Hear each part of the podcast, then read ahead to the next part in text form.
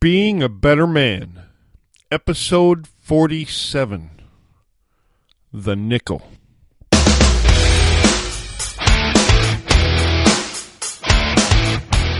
All right, guys, welcome to Wednesday. Welcome to Storytime with Alf.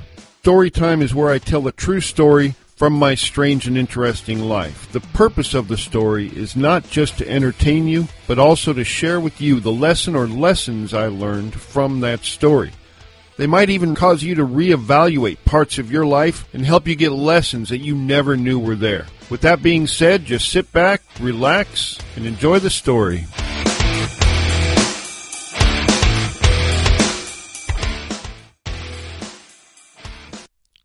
One warm summer day in 1968, I was riding around in our big black Cadillac. No, actually, it was a Pontiac. Had a big Indian on the steering wheel. And I was riding around with the most awesome man I know, my father. On this rare occasion, it was just me and him. No mom, no siblings, just my dad and me, his six year old son. I don't remember where we were coming from, but most likely I had ridden with him to the store for something. In those days, what we called town was about 30 minutes from our house. We were having a really good time, talking about all sorts of things, making each other laugh, and I was just basking in the glow of this amazing man who meant the world to me.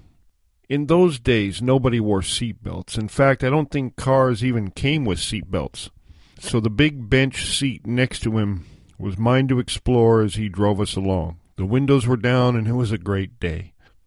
As I was crawling around, my hand felt something tucked down between the back seat and the seat cushions, where probably only my hand would have fit. I kept reaching a little deeper until I could grab it. I pulled it out, and lo and behold, I was holding a nickel. I showed my dad, and he was impressed as well. He said, Whoa, a nickel! That must have fell out of my pocket, as he held out his hand to receive his lost property. Now keep in mind, it was 1968. A nickel would actually buy quite a bit of candy. Not only that, but five cents in 1968 would be like around 34 cents in 2016. I looked it up. That is a substantial amount of money to a six year old and they were different times for adults as well. Parents actually had jars full of pennies in their houses. They were tumultuous times when every little bit really did count. So there was Dad, holding out his hand for the nickel. I knew what I was supposed to do, but instead I started negotiating. I asked if I could have it, since I found it and everything. He was intrigued but in order to build value, he acted like it was out of the question. That was far too much money for me to handle after all. Point, counterpoint, counter counterpoint. I was wearing him down slowly. I think he was enjoying the debate and watching how my brain worked. Finally, with great mock exasperation, he relented and said that the nickel was mine. Now, this was the first coin that I had ever thought of as mine. I can see it so clearly in my mind. I sat there turning it over and over, studying every word, every number on it, every picture embossed into its surface. If I remember correctly, it was a 1961 vintage. I was turning over something else in my mind as well, and that was the whole concept of ownership. At six years old, I don't think I had ever really owned anything before, but I owned this nickel. Sure, I had some toys and stuff, but this was different somehow. This was value on a grown up scale. I owned it because my dad had given it to me. It was an intoxicating notion, this whole ownership thing. I needed to test it out to make sure, though, so I asked my dad a few more questions just to make sure the nickel was completely mine.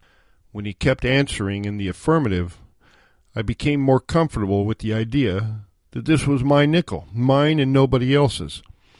I was thinking what I might buy with this nickel. I mean, I, w- I could visualize the individual pile of candy. I was imagining bringing it to school to show the other kids. When I looked down in George Washington's silver face, I felt rich. My dad asked me what I intended to do with this nickel.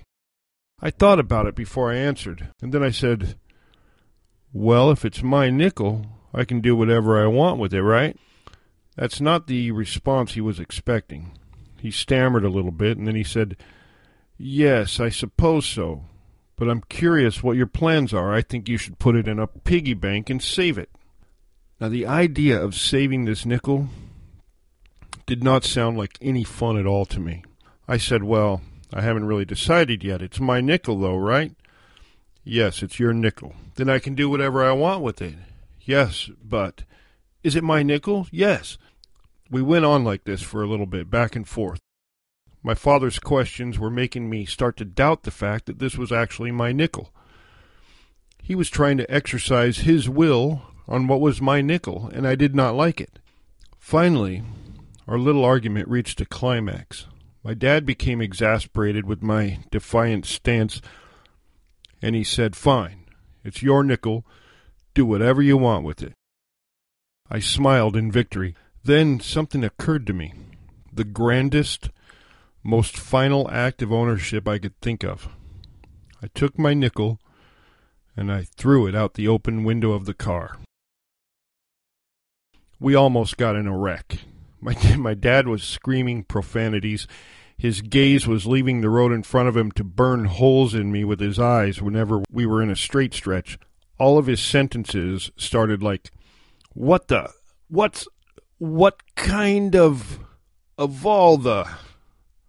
Yeah, my dad just simply couldn't believe what I had done, especially after all the talking we did about it. Finally, he just stopped talking, like he did when he got extra mad and I was sitting there knowing I had done something wrong, and I was upset because he was upset, and I wasn't talking either. We arrived home, and Dad hurried into the house and started telling my mom all about it. I only had one defense, but it was a good one. Dad said I could do whatever I wanted with it. He couldn't argue with that, but it didn't make him any less upset either. My mom eventually intervened and got everybody calmed down, and it was fine.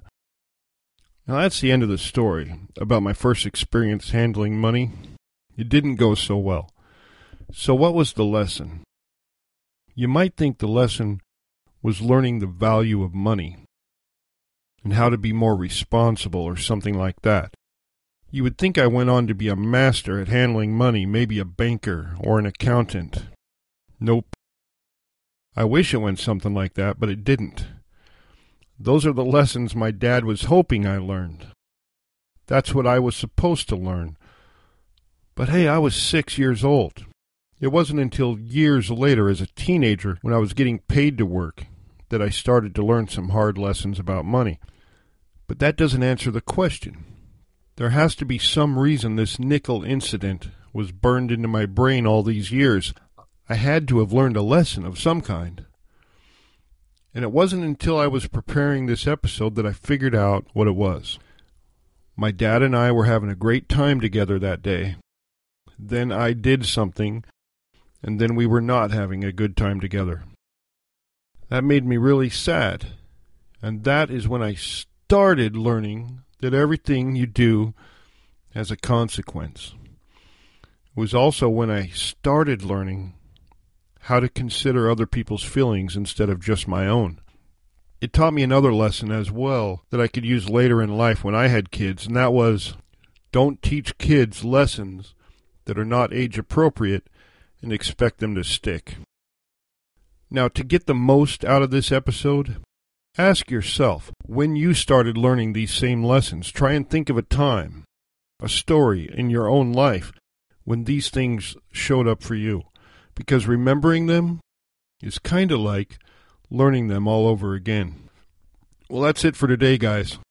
Now go out there and be a better man today than you were yesterday.